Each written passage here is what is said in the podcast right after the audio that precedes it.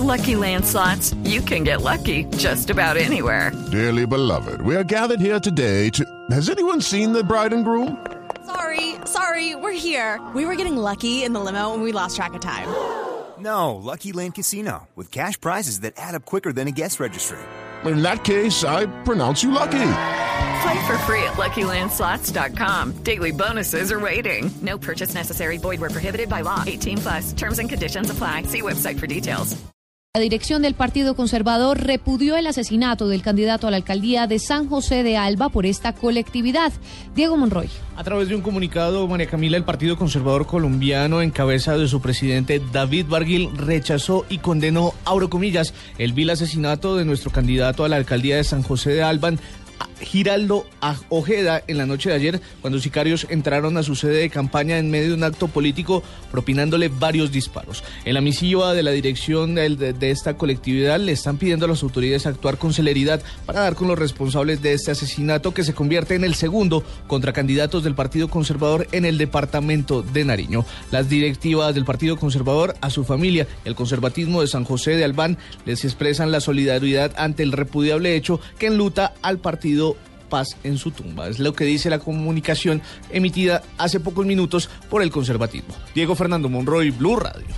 Esa frontera queda cerrada pues, hasta nuevo aviso. Crisis fronteriza entre Colombia y Venezuela. Todos estamos sufriendo. Toda mi vida entera y metida. Información especial de Blue Radio. 9 de la mañana, 6 minutos. Blue Radio sigue atentos y seguimos atentos acá eh, a las situaciones de todos los deportados de, en la frontera con Venezuela. Bucaramanga precisamente se ha convertido en ciudad de paso para estos colombianos que han llegado allí. A las autoridades han ofrecido ayudas para que continúen su viaje hacia, hacia sus diferentes sitios de origen. Javier Rodríguez. Las autoridades en Bucaramanga están entregando ayudas a cerca de 30 colombianos deportados de Venezuela que han llegado a la ciudad en los últimos días. María Consuelo Hernández dice que espera viajar a Pitalito Huila para reencontrarse con sus familiares, aunque muchos permanecen aún en el vecino país. Me vine porque tengo mis hijos venezolanos y me da mucha tristeza donde me los llegaran a quitar. Aquí no tenemos a nadie. La alcaldía y la personería de Bucaramanga son las entidades que se están encargando de los colombianos deportados que están llegando a esta ciudad. Desde la capital santanderiana, Javier Rodríguez, Blue Radio. En Blue Radio acompañamos a los colombianos deportados desde Venezuela. Todos estamos sufriendo. Toda mi vida. Estos son los rostros de la humillación. Ingrid Torres, 23. ¿Qué dejó allá en Venezuela? Todo. Mi, mi casa, pues tenía pues un rancho, mi cosa, nevera, cocina, televisor, todo. No tiene nombre, como dice uno, imagínese deja uno todo así, de la nada, porque si no estropean a uno, yo vengo con la niña, nos sacaron de allá, que si no nos veníamos, corríamos peligro, y nos sacaron, nos mandaron. Blue, Blue Radio. 9 de la mañana, 8 minutos. Seguimos con información, eh, otras noticias. Tras cuatro meses de suspensión, hoy se reintegrará a su cargo la alcaldesa de Argelia, contra eh, quien hay varias investigaciones y continúa en detención domiciliaria. Cristina Monsalve. Hay preocupación entre los habitantes del municipio de Argelia Oriente Antioqueño debido a que hoy retomaría sus labores la alcaldesa Flor de Granada, quien fue suspendida hace cuatro meses de su cargo por viajar al exterior sin autorización. Ella aún tiene casa por cárcel por presunto hurto calificado y agravado en mayor cuantía en concurso con violación de habitación ajena por servidor público. Marjorie Escobar, quien hasta ayer cumplió sus funciones como alcaldesa encargada, explicó que no entiende cómo la alcaldesa va a regresar a su cargo a administrar dineros públicos teniendo en cuenta las investigaciones en curso juez de la República, no entiendo por qué, sabiendo que ella tiene la casa por cárcel por uso agravado y calificado, le permiten administrar los bienes públicos. Lo curioso del caso, según la comunidad y la alcaldesa designada, es que este viernes, cuando se realizaría una audiencia en la que la Fiscalía pretendía imputarle a la funcionaria los presuntos delitos de peculado por apropiación y falsedad en documento público, ella argumentó tener muerte cerebral. En Medellín, Cristina Monsalve, Blue Radio. Cristina, gracias. Ante la necesidad de un techo para vivir, un centenar de familias de escasos recursos invadieron un lote en el sur de Armenia, en donde siguen levantando improvisadas casas. Juan Pablo Díaz. A la espera de ser incluidas en algún programa de vivienda social del Estado, continúan construyendo sus cambuches con guaduas y tejas y plásticos, al menos 110 familias en un lote baldío, al parecer perteneciente a un particular en el sur de Armenia. Jessica Villa es vocera de estas personas de bajos recursos. Como vinieron poquitas familias, pero como si para poder mirar si se podían meter o no se podían meter. Pero ahora ya todo el mundo invadimos, todos necesitamos, somos personas humildes, no tenemos casa, mayores de edad y la mayoría de esta familia tienen su poco de niños pequeños. No es que una, una familia y, y somos, la mayoría son desplazados. Según se conoció, los invasores del lote en su mayoría son desplazados por la violencia de diferentes regiones del país. Desde Armenia, Juan Pablo Díaz, Blue Radio. 9 de la mañana, 10 minutos. El personero de Neiva está en el ojo del huracán porque al parecer habría utilizado recursos del erario público para enviar una correspondencia a su hijo en el exterior.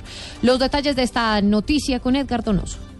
La denuncia fue interpuesta ante la Fiscalía por el presidente de la Junta de un barrio en el centro de Neiva. Argumenta con facturas y documentos que el personero de la ciudad habría hecho el envío de un paquete a su hijo en la República Checa, el cual habría costado 199.500 pesos, dineros que habrían sido pagados con erario de la personería de Neiva. Según Jesús Elías Meneses, personero de la ciudad, el hecho no es cierto y es un montaje el cual demostrará. Es un montaje yo se lo voy a decir a cómo hicieron el montaje. Ni siquiera la factura de, las facturas que presentaron cuando se pagó eso supuestamente porque yo no, yo no intervengo en eso. Ni siquiera, ni siquiera la factura corresponde al consecutivo de nosotros. Yo no tengo contrato internacional con ninguna empresa. El personero, quien se encuentra en la actualidad en Bogotá, argumentó que el lunes próximo a primera hora asistirá a la fiscalía con pruebas a gestionar su defensa. En Neiva, Edgar Donoso, Blue Radio. 9 de la mañana, 11 minutos y atención porque las FARC desde Cuba se refirieron en las últimas horas a la justicia restaurativa. Dijeron que esperan a que esta cobije a las dos partes del conflicto. Desde La Habana, Cuba, la enviada especial Jenny Navarro. Iván Márquez, jefe de la Delegación de Paz de la FARC, en diálogo con Blue Radio, hizo una especie de balance de lo tratado en el ciclo número 40 que concluirá en las próximas horas aquí en La Habana. Esto es lo que ha dicho sobre la justicia restaurativa. No se trata de una justicia para una zona de la FARC. Queremos reiterar esto. El proceso de La Habana no es un proceso judicial contra la FARC. Este es un proceso que busca, a través del acuerdo político, una solución al problema de la larga confrontación que vivimos los colombianos.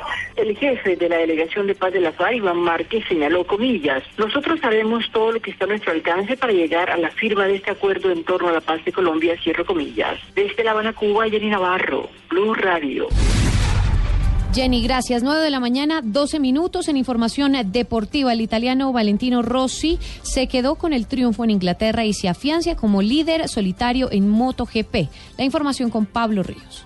El motociclista italiano Valentino Rossi, heptacampeón de la categoría Reina MotoGP, se acerca a su octavo título tras finalizar en el primer lugar del Gran Premio de Silverstone, Inglaterra. El piloto de 36 años, quien partió en la cuarta posición, logró su cuarta victoria de la temporada y es el líder solitario de la clasificación general con 236 puntos, a 12 de distancia de Jorge Lorenzo, quien acabó en la cuarta casilla. Marc Márquez, vigente campeón y quien se había quedado con la pole position, tuvo que abandonar en la octava vuelta, mientras que el colombiano Johnny Hernández ni siquiera pudo completar la primera. Pablo Ríos González, Blue Radio.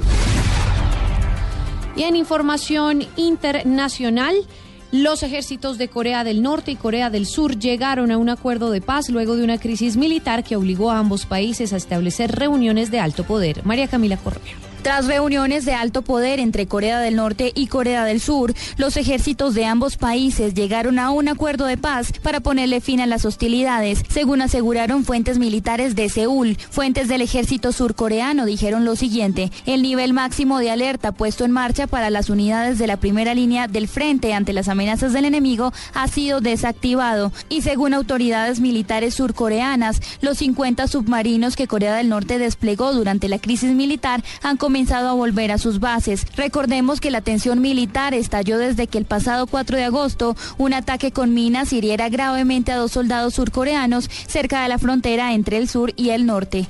María Camila Correa, Blue Radio. Noticias contra reloj en Blue Radio. 9 de la mañana, 14 minutos. Noticia en desarrollo. El grupo terrorista Estado Islámico secuestró a 200 ciudadanos iraquíes mientras se manifestaban en contra del asesinato de un vecino en la zona de Rupta, en la provincia occidental de Al-Anbar, confirmó este domingo una fuente de seguridad.